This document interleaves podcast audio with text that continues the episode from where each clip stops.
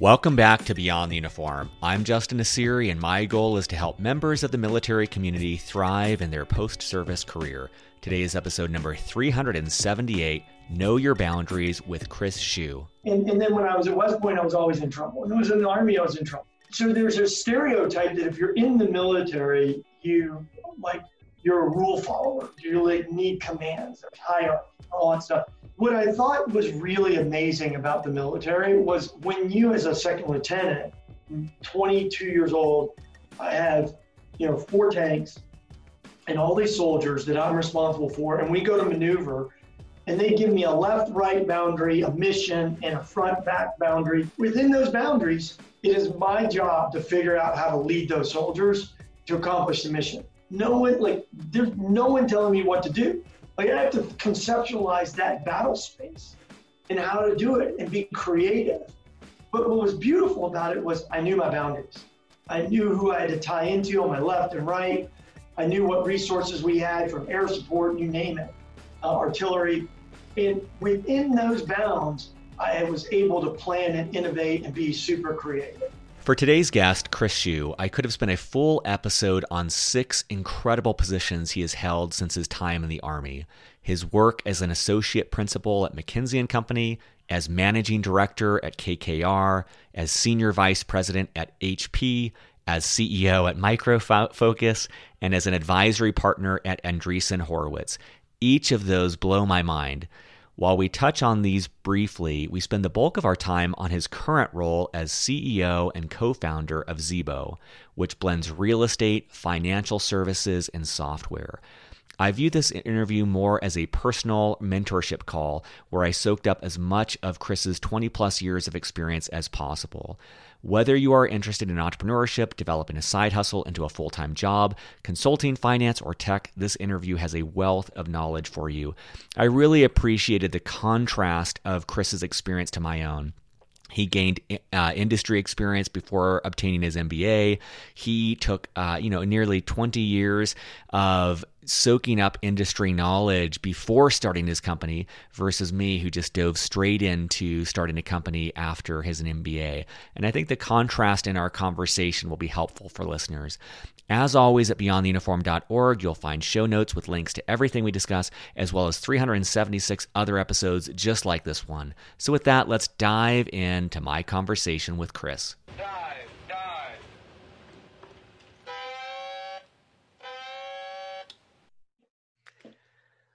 Well, normally in the Bay Area or Tahoe, but recently moving to Reno, Nevada, my guest is Chris Hsu. Chris, welcome to Beyond the Uniform. Hey, Justin, thank you. It's great to be here with you today. So, I want to give listeners your background. I want to give a little bit of context too. I um, met for an interview months ago with a guy named Tom Kent, and I walked away realizing, like, oh, I really need to spend a little bit more time meeting new people on LinkedIn. And uh, Chris was one of the people I reached out to. And when I was looking at his background, I thought, man, this is such an incredible story. I want to have him on the show. So, um, Chris is the CEO and co founder of Zebo, a company he started nearly two years ago to radically improve financial services for independent landlords. He's raised over $10 million in venture capital. LinkedIn shows over 20 employees working there. And his path to this point started at West Point it included over five years in the Army and tanks and has included work at General Mills, associate principal at McKinsey and Company, managing director at KKR, senior vice president at HP, CEO at Micro Focus, and advisory partner at Andreessen Horowitz. He holds an MBA from the Kellogg School of Management.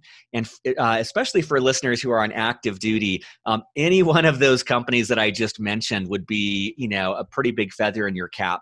But to have all of these um, accomplishments is really incredible. And and then last thing I'll say before we dive into the interview is. Um, you know when i was at business school i felt this sense that i needed to start a company right away which is what i did and and um, i feel like a lot of the po- popular culture is on this uh, message of seize the moment, you know, just do it, just go out and start a company. And one of the things that I respect about Chris's story that we'll get into is he racked up so much experience before he decided to start his own company. And in some ways, it feels like that's in contrast to a lot of the prevailing wisdom. And uh, as you'll see, it's worked out really well for him. so, Chris, um, maybe to start things off, could you rewind the clock to back when you were in the Army and that decision to leave and, and what that transition was like? Yeah, Justin, I, uh, it's funny. I mean, that was a long, long time ago. You mentioned some of the things I've done in my career, and I, I think those just date you. I think it just says that I'm old. Um, but look, I um, thinking back to the time that I was in the Army, I absolutely loved my time in the Army. And in fact, if you'd have asked me six months before I got out of the Army if I was going to get out of the Army, I would have told you no. And my intent was to stay in and and you know be a career officer. And then you know the military has a really uh, interesting way of managing HR and managing personnel. And you know I got into a, a job that uh, I was I was very fortunate when I was in the Army that I got to pick basically all my duty stations and jobs. And so I had picked Fort Lewis, Washington, which was just a beautiful duty station, and um, had assignment to go directly to the armored battalion because for me, getting into command within a year was extremely important in order to go back to West Point and teach economics, which is what I really wanted to do as the next stage of my career. Well, as as in all uh, kind of Army assignments, that plane uh, plan was changed on the ground when I got there and I was registering. Um, one of the uh, folks that uh, took my order said, "Oh, sir, your orders have been changed." I said, "That's impossible. My orders couldn't be changed." And I said, "Yes, you're now going to be the HHC executive officer for the the First Corps um, uh, support battalion." And I was like, "Do what? I'm an M1A1 uh, you know, high speed airborne ranger armor officer. And they said, sir, it's not a mistake. This is signed by the Corps Command. so somebody had made a deal and I was like their, their bargaining chip. So I ended up in this job where I was really distant from command. And I loved the job. I really enjoyed it, but it pushed me outside of my window for command within the time to go back to graduate school and go to West Point. And so I just decided that, you know, if I wasn't gonna be able to accomplish that goal that, and there was, there was no flexibility in the army to get me into command earlier that I was gonna get out.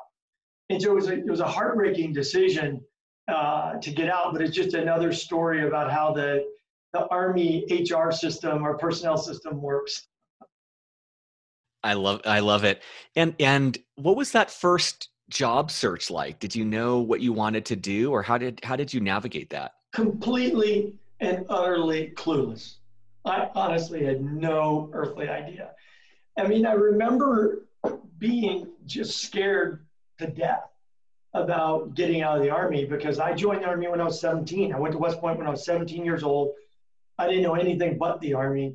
Um, I hadn't used a, a, a spreadsheet since Quattro Pro in my engineering classes at West Point. Now it was like Microsoft Excel. Um, and like I called a bunch of friends who had gotten out ahead of me, as in, as I think a lot of army or as a lot of military folks do. It was like, you know, call the folks that went ahead of you and see what you can learn. I had taken the GMAT um, to go to business school, but a buddy of mine who got out before me was a very close friend. He said, "Hey, look, no need to go to business school. You know, you could go through this recruiting firm and get a job in a post MBA job."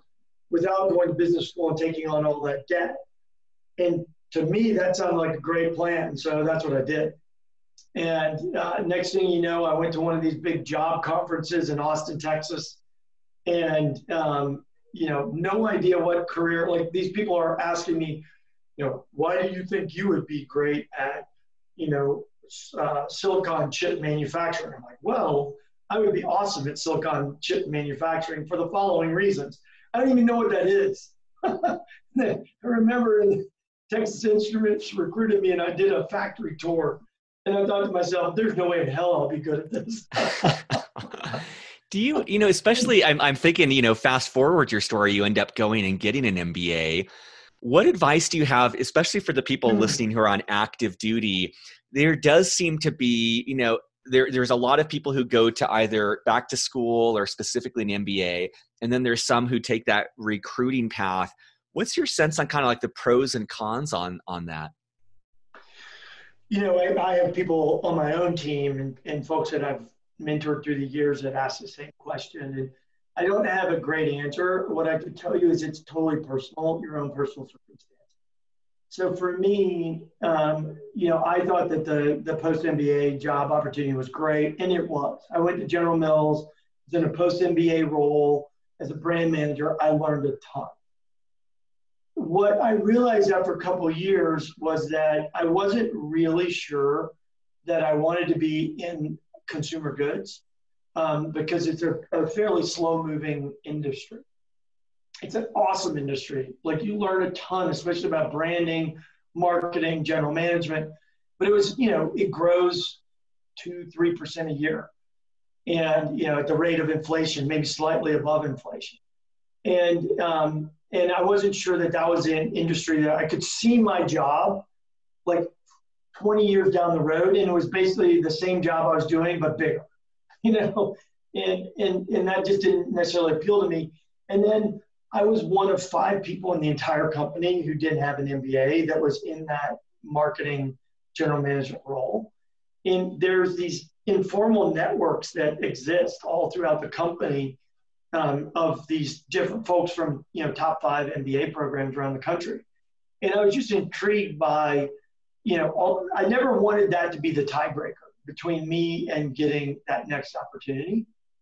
And so I think the combination of curiosity around what else was out there, plus not wanting to not be included in those career discussions, uh, are the reasons that really kind of drove the decision to go. I would say, in hindsight, after I went to get an MBA, the thing that I would say is that it was a, I only I went to an accelerated one year program, so it started June, ended in June. Um, and I did that because I was later, a little later in my career than most people that get an MBA. Um, I was fortunate enough to get into Kellogg's accelerated program. But in hindsight, what I will tell you the MBA did for me was it was the best year of investing in myself. It was pure selfishness. Like I got a year to study, to think, to reflect, to build finance skills and accounting skills I would never, ever, ever get had I not done that MBA. And uh, and so I always tell people now, knowing what I know, is that if you're going to go get an MBA, um, view it as a huge investment in yourself, and and take every moment. I always took more classes than I needed to. You know, I always took every and tried to suck up every ounce of knowledge I could because I knew that that was one year of me investing in.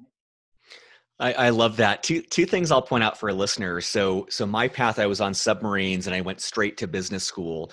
And one thing that I kind of longed for is so much of that two year journey for me was this transition and decompressing from the military and just learning mm-hmm. basic business things and being at an extremely expensive business school and learning basic things was not the most efficient use of my time and money what I admire about your path is I'm, I'm imagining at General Mills, you were able to pick up a lot of basic business skills and terminology, and you get a sense of like, okay, this is the way that one company works.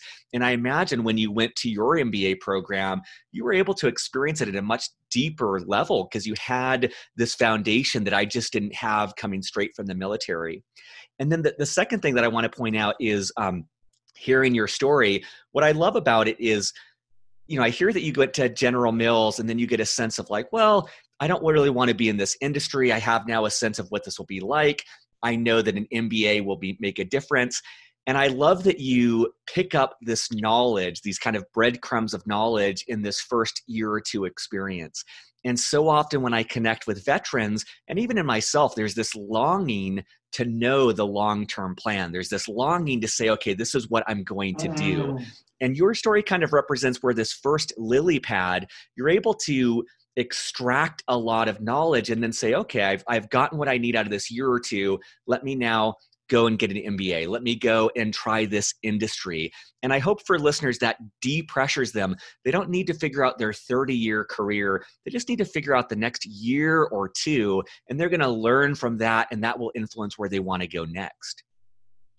Yeah, Justin, I think, you know, a couple things that you said that I want to uh, touch on. I spent a lot of time um, counseling, mentoring, and hiring veterans.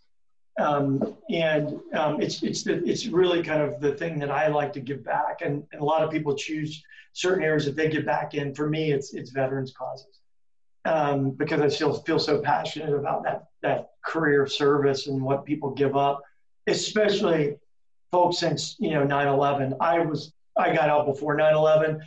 What my what the soldiers that have given that are in today and that you know been post 9/11, it's just an unbelievable sacrifice. So you know I just uh, um, I, I, love to spend time with with, with soldiers. Um, but one of the things that you said about this long-term plan is probably the biggest issue I see with people coming out of the military is in the military, while people say oftentimes say, well, I hate the structure and it's constraining and everything else, you know exactly what rank. There's a rank, there's a duty station, there's a process, whether whether or not you like the way the personnel system works or not, it's it's pretty predictable. And um, and you could literally look at your career over a 20 year period of time and say, okay, well, I know that I'm going to be here at this point, here, there when you get out of the military, you have it is it is like living in a world of chaos. There's no one that's going to tell you what to do. There's no structure at all. Like you get up every day and you have to figure out like what what am I going to put my resources against? Like I don't know, it could be professional, it could be personal, it could be anything. It could be this career or that career, or I could go back to school. The, the choices are unlimited. And so when you're in the military, you might have two or three choices. When you're in the world, you might have two to 3,000 choices, and in the number of choices are infinite because you can't even conceptualize what those choices are. And people struggle with that ambiguity. And, you know, what I would say about my career is I've always, I gave up the idea of having a long-term plan a long time ago. People ask me all the time, what's, what's your five-year goals? What are your, I, I have no idea, no clue because what I realized was I kept writing down these plans. And then, like two years into the plans, I was doing something totally different. Or an opportunity created itself that had I not like looked up and said, well, wow, I could really benefit or I could really learn, I could really stretch myself if I did that, you know, I would have never ever jumped and done it. And the other thing I would say that um, you know, is, is related to this point along, around long-term plan is as you make the transition, comfort with ambiguity, comfort with risk is really important. And it's not just your personal comfort, it's the comfort of your spouse and your family. And there's always this tension. You know, like you mentioned at the beginning, we uprooted from Silicon Valley and moved to Reno. That was a huge move for us as a family. And I have three daughters, two teenage daughters, a wife, and a, a, a younger daughter. And to, to like for every one of them, there was a huge amount of risk associated in the move. And so it's not just your risk tolerance, it's the whole family's risk tolerance. And I think I think those are some things just to think about. I don't have any guidance. I'm just going to tell you I look at many of my classmates who have had a far less, you know, on paper successful career than I have. And the only difference is not talent, it's risk tolerance. I love that. So, you know, one thing that's very pertinent to my life is I often kind of, you know, I, I hear on podcasts and I kind of get this sense of like, well, I need to have these goals or these kind of metrics or things like that. And I think that might work for many people but when i rewind like the best decisions i made in, in life were not you know because i put on a poster board that i wanted to achieve x y or z it was much more the um, uh, the presence to just kind of say like oh this is a good opportunity. And I, i'm a big you know advocate of meditation and it's all about trying to be more present. So i love what you're saying which is not depressuring the need for a long-term plan and increasing the focus on that moment to moment presence and just kind of oh wow here's a new opportunity. Here's a new new um, uh, uh, challenge for me. And i love what you're saying too about that um, tolerance of ambiguity and willingness to take risk. And i think it's you know i'd love your thoughts on this because from some viewpoints many people would say well someone in the military they had a steady paycheck they had you know a very defined path. So there's very little ambiguity. They're used to having a lot of certainty.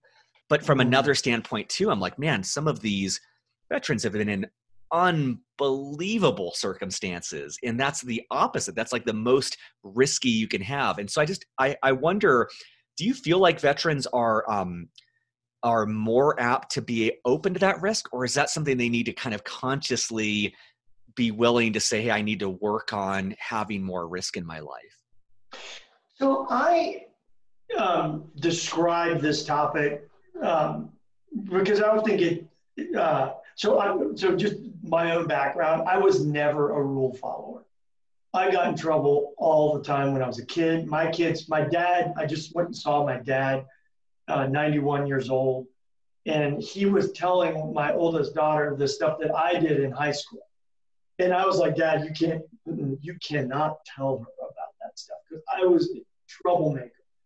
And the reason why I ended up going to West Point was our school disciplinarian became my biggest mentor because I was always in his office. And he then really got me focused on athletics and leadership and things that were constructive. Um, and, and, and then when I was at West Point, I was always in trouble. And when I was in the Army, I was in trouble. But so there's a stereotype that if you're in the military, you like you're a rule follower. You like need commands, there's hierarchy, all that stuff. And the way I describe it um, is what I thought was really amazing about the military was when you, as a second lieutenant, 22 years old, I have you know four tanks, and all these soldiers that I'm responsible for, and we go to maneuver, and they give me a left right boundary, a mission, and a front back boundary. And within those boundaries, it is my job to figure out how to lead those soldiers to accomplish the mission. No one, like, there's no one telling me what to do. Like, I have to conceptualize that battle space and how to do it and be creative.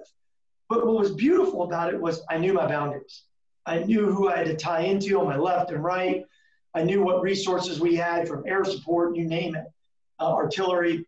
And within those bounds, I was able to plan and innovate and be super creative.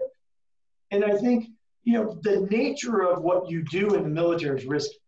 I mean, by the, by the fact that you're putting your life on the line, like so many people can't even conceptualize, I'm going to join the military, put my life on the line for a concept concept of defending our freedom as a country. And then within the, the daily task, you know what your boundaries are. But within those boundaries, you have to be creative and think about how to get the mission done. And I think that's the way I describe the ability to learn innovation in a military context over and over again. I love that. We're gonna we're gonna fast forward a little bit. We'll come back if we have time, but I want to encourage listeners in the show notes at beyondtheuniform.org. I'll have a link to, to Chris's profile. The companies that I listed in his bio: McKinsey and Company, KKR, HP, Micro Focus, and Andreessen Horowitz. These are companies that should be on your radar um, aspirationally. But let's let's jump ahead to today you run a company that you founded called Zebo. Let's start with um, set context. You bump into uh, a, a, fellow West Point grad on the street and they say, Hey, Chris, what does Zebo do? What do you do for a living right now? How, how do you answer that? Yeah, so first of all, let me just set a little context. I, when I got out of the military, I realized I was poor and I didn't like being poor. And um, I, um, I realized that I could actually make money. I listened to a radio show um, and somebody asked me recently, one of my employees said, Oh, what podcast was that? I'm like, dude, when I got out of the military, there was no such thing as internet, let alone podcast. and so anyway, it was it was funny as anything, but it was an AM radio show where these guys had made millions of dollars in real estate. And I thought, man, man, I'm a mathematical economics major from West Point. I should be able to figure this stuff out. So I got into rental property real estate about 20 years ago. And so I've lived every pain point that an independent real estate investor ha- can can have, from you know major losses from insurance, you know storms, you know squatters, hoarders, you name it. And so my I built Zebo to essentially help independent landlords really address the financial service component of owning and managing property. And so our vision is to be that one-stop shop platform for financial services that transform the independent landlord's experience with financial services. So banking, payments, rent collections, bill payments, vendor payments, um, uh, uh, insurance, getting the right insurance, having transparency around that insurance. USAA is one of the best insurance companies in the world, but it works for like two properties if you start to build your portfolio beyond that, it doesn't work for you anymore. And uh, and then mortgage. You know, how do I get a mortgage to finance this these these properties? The best thing you can do in your investing career to buy a real asset with leverage, because if you buy something um, that's worth $100 and 80 of it is somebody else's money, you've got 20 of it in it goes up 10%, you've made 50% on your equity that you put in. And people don't necessarily conceptualize that. It's just, it's unbelievable how much equity value you can create by using leverage. And I think, you know, I remember I was somewhat of a geek when I was in the military. I wrote a paper about how to become a, um, a millionaire as a 20 year officer in the military when I was a, uh, a brand new second lieutenant. And, and you know, one of the guy that graded the paper gave me a bad grade because he's like, that's irrelevant to everybody in the military. I'm like, no, it's relevant to everyone. And the whole point was take 50% of everything you earn and save it. And then invest it in real assets, either, you know, real estate or the stock market in a diversified portfolio that gets you on average somewhere between six to eight percent return over the lifetime of your career, you could become a millionaire. So, so anyway, um, the whole point of Zebo is to fundamentally transform and to bring all the financial services together for that independent landlord so they can grow their portfolio, make more money, invest more, and create wealth for themselves and their family. So what I think is interesting here is, you know, before we had this conversation, I imagined like, you know, you're working at all these incredible companies doing this work. The idea for Zebo must have come out of that, but it almost sounds like you had this. I, I hate the term side hustle, but let's just use that. You had this side it was, hustle. It was a hobby. Yeah, it you had this hobby. A side hustle. Yep. When did that? When was that insight born? When was this? When when did you have this idea of like this is what is missing in this industry? Sometimes ideas have to hit you on the head. And this one hit me on the head. So, what do I mean by that? Um, this was not originally my idea. Um, I ran into, in the course of working with Andreessen Horowitz, um, I ran into a number of venture capitalists and entrepreneurs. It was a world that I had had little experience with and little exposure to. And these people are a different breed. They have a risk tolerance. I talked about my risk tolerance. They have a risk tolerance that's beyond anything I've ever seen.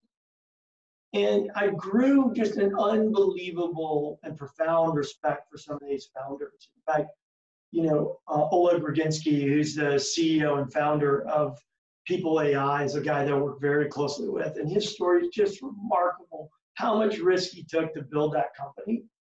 And I worked very, very closely with him, and he inspired me. And in the course of doing that, I was like, wow, I really would love the opportunity to create something from scratch and to build your own team to build your own culture, to build your own strategy, to build your own products, so that when people, you know, I always took over businesses and they always had issues, and you blamed other people for those issues, you blame the market or you blame whatever. When you start a company from scratch, you have to take a leadership selfie. Why? Because I don't know if you can see that. You take a leadership selfie because basically you say everything that this company has has that's good or bad emanate from one, and that's the person who started it. But in the case of Zebo, I was I got exposed to a couple of serial entrepreneurs in the real estate space. Um, Gregor Watson being one of them, who founded Roofstock, which allows you to buy rental properties online with the click of a button. and some investors in and around that prop tech fintech space. And as you mentioned, my side hustle and my hobby was being an independent landlord. And it just struck me that a lot of the stuff that I learned in my career around branding, positioning, building a product, technology, software, financial services, I could, my side hustle, essentially presented the opportunity to create a company that was an intersection of all those things that I had done. And like this wasn't me sitting in a rocking chair with a glass or with a you know thing of scotch going, boom, I got this unbelievable idea. It was bumping into these people when I was doing something completely different and being open to the idea of like, it's almost like the, the Reese's peanut butter cup commercials. I don't know if you remember, like, you know, one person sitting with the, the jar of peanut butter and the other with a bar of chocolate and they bump into each other and like, boom, all of a sudden, you know, the Reese's peanut butter cup is created. It was in a way like that. And it happened remarkably quickly. And then I started to diligence the space and really to put some, some real mental capacity against it.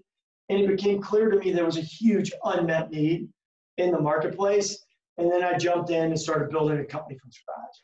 So How long was that period of time? Like, so you so you start doing the you have the idea, do the due diligence. How long until you you left? I'm guessing um, either Andreessen Horowitz or or Micro Focus to start this. Like, how long was that? So so I met these guys in in early December of 2018.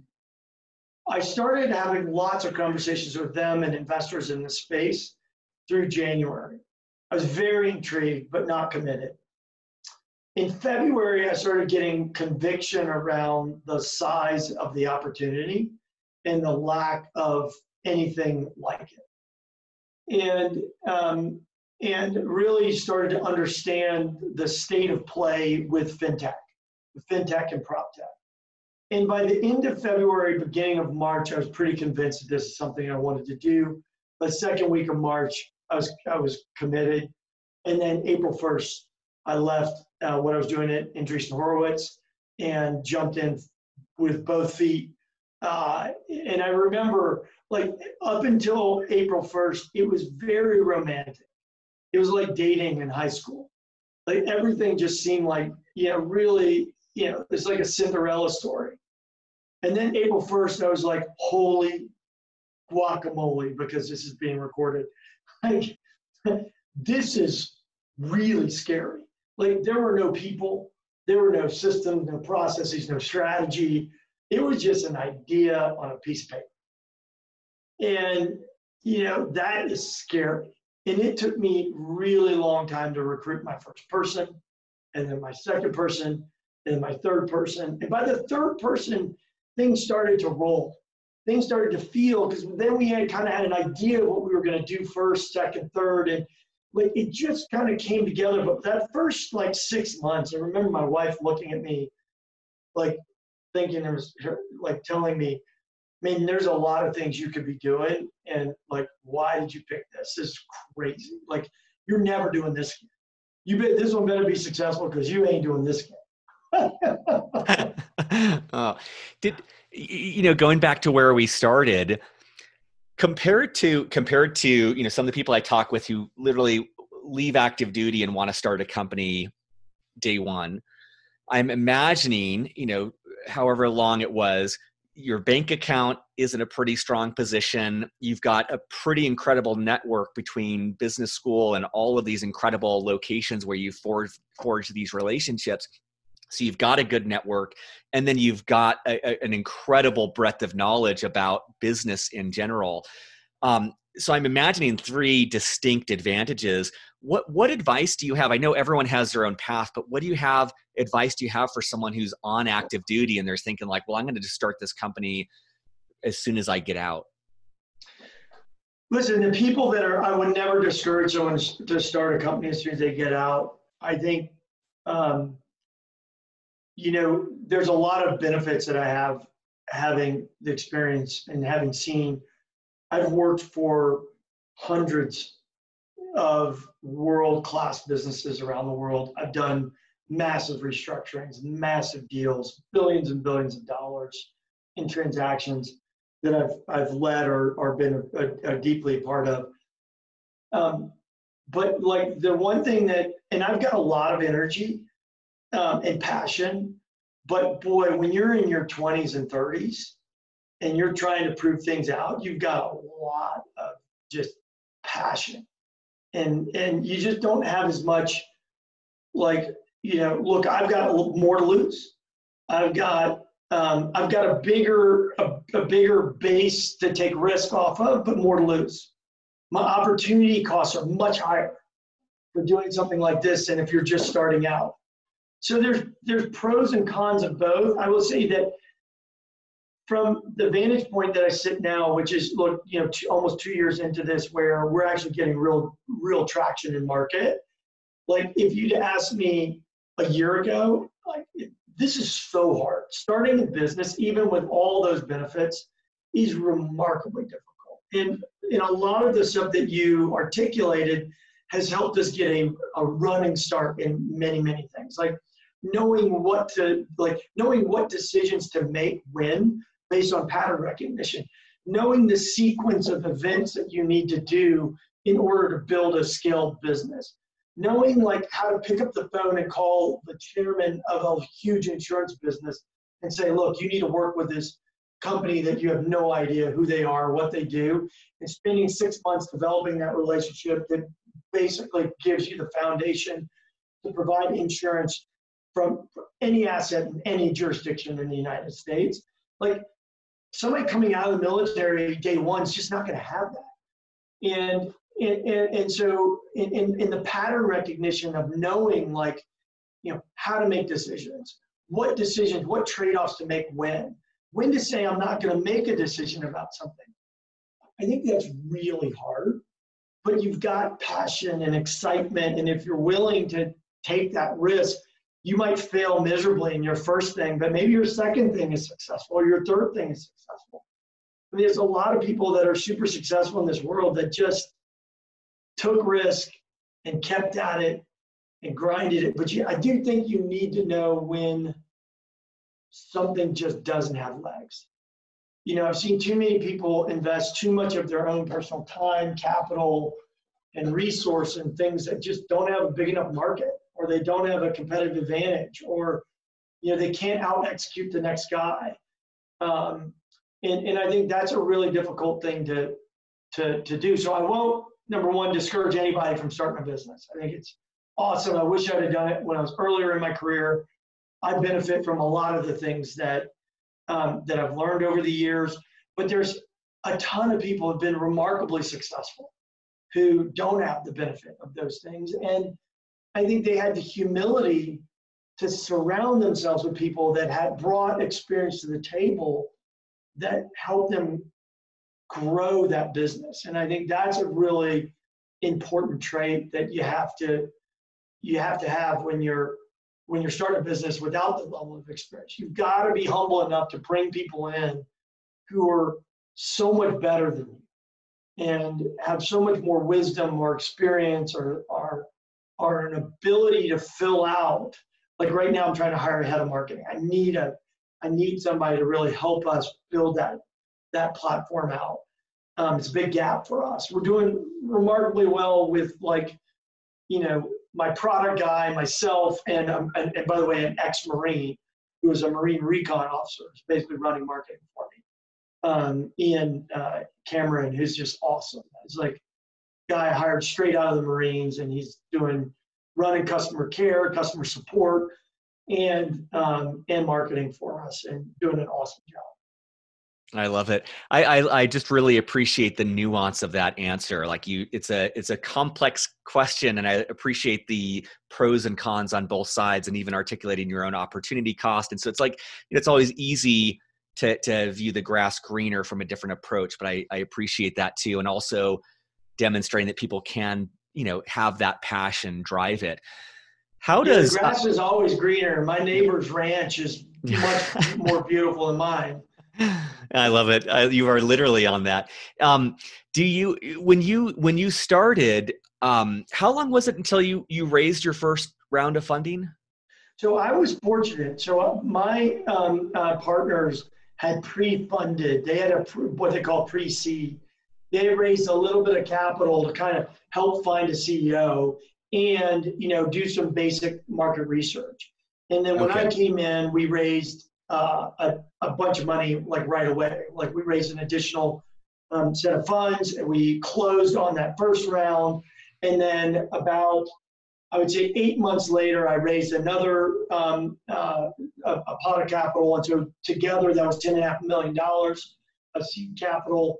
Um, I raised some debt capital alongside that because you never know what's going to happen, and you know having flexibility when you're an early stage startup is is really important. Um, so capital is king. Having a strong balance sheet gives you the flexibility to innovate. And you know, I knew that that was something that I really appreciated from you know all the years in, in business is really understanding you know the, the the the importance of having a long runway and really having capital uh, you know to do that. And, and I think, you know, going back to that hypothetical example of someone straight out of the military, I think it's important to know that Chris's story is not representative. Like, first of all, having the capital before he joined, and then the the pace at which they were able to raise capital, I would say, is very atypical. But and and to realize that without that, not only are you going without a salary, but you're investing your savings in the infrastructure of whatever business you're creating. And most people kind of assume things will go faster than they do. And so, you know, there are many people I know who on active duty are great at saving. And so they may be able to weather that storm or maybe cobble together money from friends and family. But generally, it takes you know what, the old adage i heard was it takes 10 times long everything takes 10 times longer and 10 times more money than you expect. And so just making sure that you've got true. enough dry powder to to weather that storm to generate revenue or raise external capital if that's your intention. You're you're, you're so right. And i think you know a lot of people are weary of giving up um, uh, ownership or portions of ownership of their company so they don't want to raise capital. And you know, and, and I've always, I mean, I've had that debate in my own mind because when you raise a lot of capital early on, you give up a large portion of the company to these investors. But it's a little bit of a chicken and egg because you can't build a scalable business without capital. And, and, and time is of the essence because as soon as you put a shingle out there, what we put out there is really unique right now. But in five years from now, if we don't build this thing out to scale, somebody else will. And so, you know, I, it's just always a trade off of like, how much of the company do you want to give up versus how much capital do you need to go fast? And speed is of the essence. I, love that. One of the best pieces of advice I got from my first company when I raised our Series A, one of our board members said, "Justin, don't don't nickel and dime this thing." He's like, "If if this thing is successful, everyone's going to be happy. So whatever gives you an, a fraction of a percent chance of being more successful, do it." And I remember playing the numbers. I'm like, you know, if I give up 5% of my ownership, if this is worth whatever, I'm not going to care about leaving a couple hundred thousand dollars or whatever it is on the table. Like if I make $10 million, whatever it is, it's just like really maximizing the, the chance of the company succeeding and not trying to, to nickel and dime everything. It's a competitive, competitive world, and there really are very limited barriers to entry. So ideas are worth nothing. Execution is it's all about execution and you you you just can't like having an idea on paper. It's it's um, I think Mark Cuban said it best. It's the entrepreneurs. Like you can be an entrepreneur, you can have a great idea, but somebody else does it, executes it, and scales it. Like great, you can go tell your grandchildren that you had that same idea, but like doesn't do anything. Yep. Um, yep. And there's many many examples of great companies that have failed that had the best technology or the best idea, but somebody else executed a go to market better than they did. And they yep. just took the market. And so, you know, talk is cheap, ideas are cheap.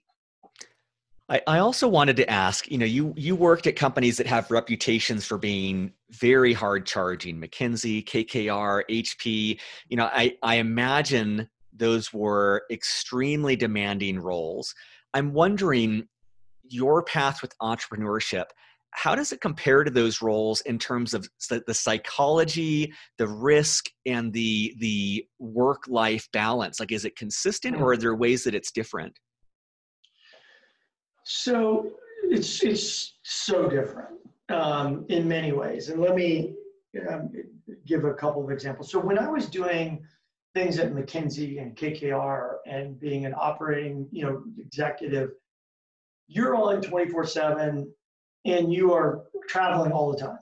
You got to go see customers. You got to go see portfolio companies. You got to like you're on a plane all the time. And so like it's exhausting, and you know you're you're you're oftentimes the the trade off is you're not home with your family. And um, um, the difference for me in being an entrepreneur is no one else feels the weight of the success of the company and the people in that company, like the CEO. No. And you know, even co-founders that are in the business um, just don't feel the weight of of of the company on his shoulders like the CEO does. And if it fails, it's your responsibility. If you run out of capital, before you bring that idea to fruition, which happens every single day all over the world with entrepreneurs, then you didn't plan appropriately or you spent capital too quickly. And I feel that weight. And, and the people that bet on you and bet on the idea, they're the ones that lose. And, and so I feel that in a very, very real way.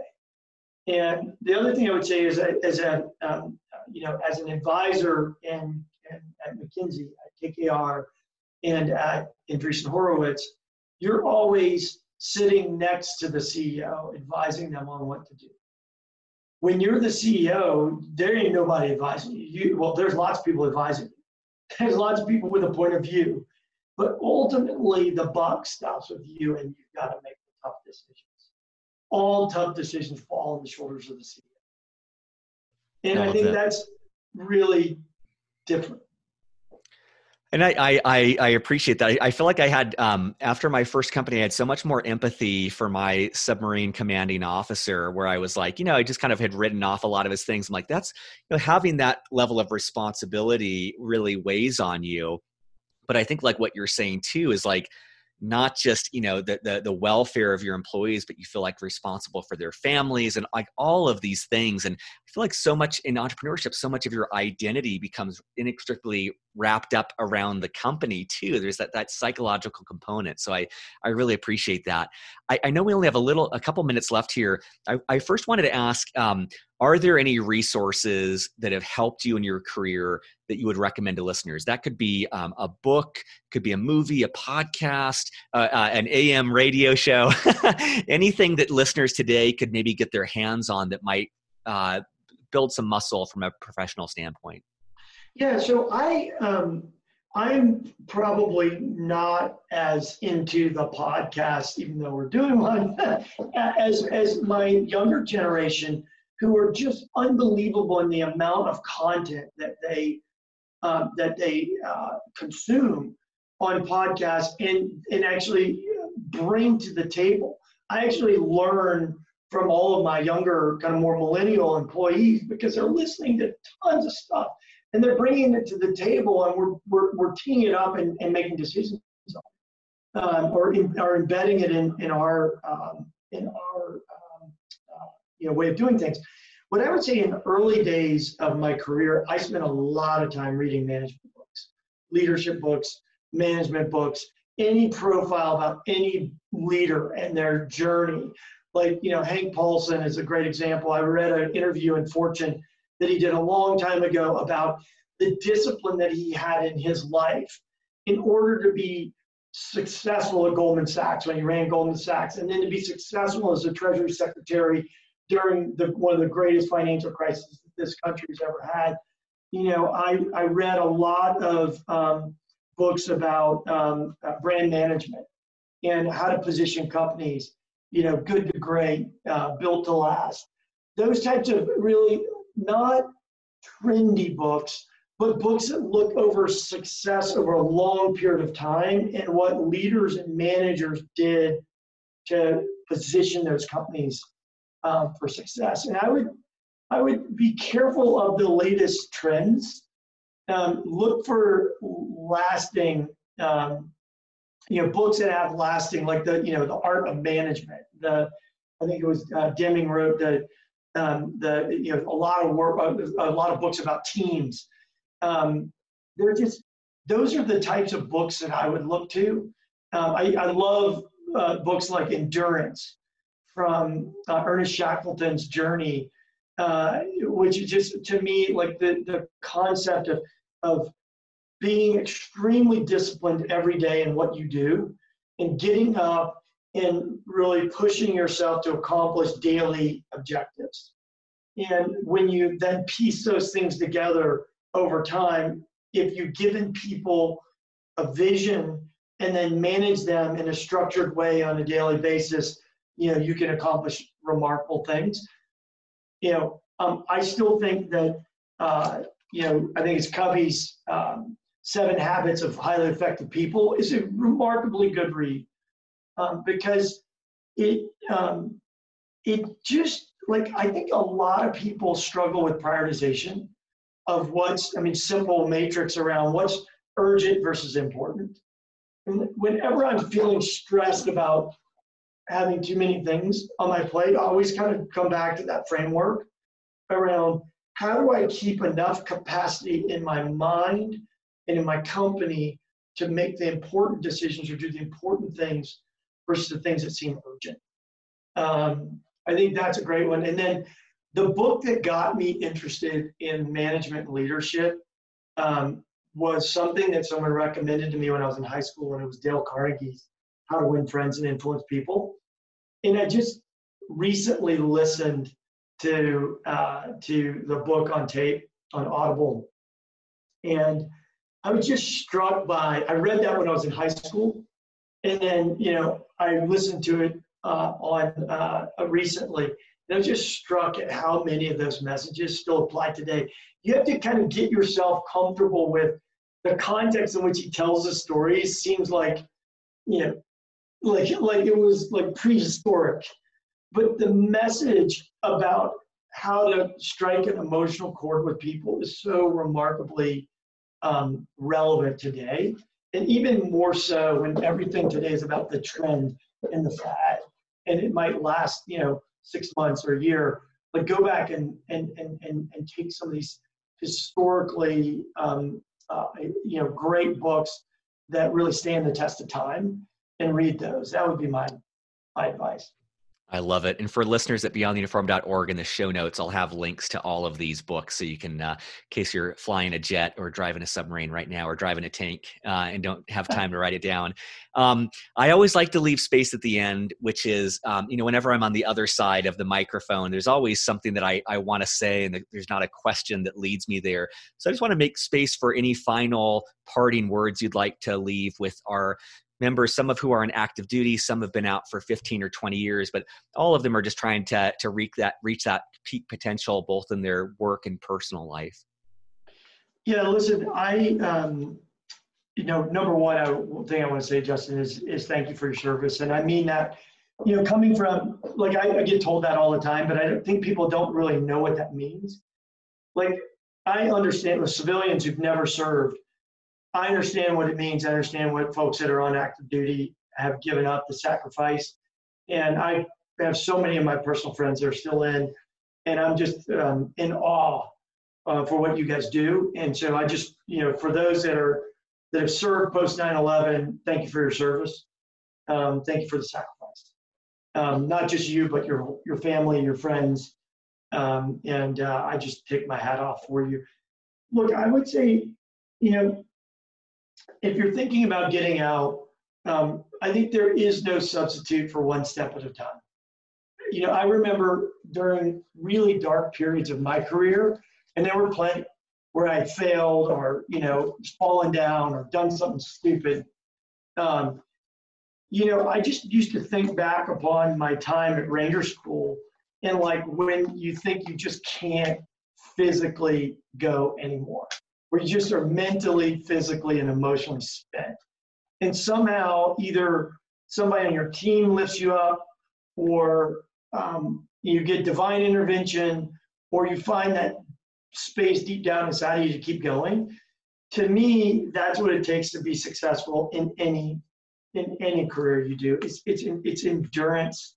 It's you know being confident that you can find the skills and capability and hard work to keep going, and and and not be afraid. Don't be afraid of failure. Learn from it.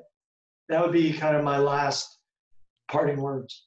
I love it. Chris, thank you so much for taking the time. I, I, can't even imagine how busy you are, but I appreciate the wisdom that you shared. I know I got a ton out of it, and I know our listeners well as well. Thank you, Justin, and thanks everybody. Surface, surface, surface.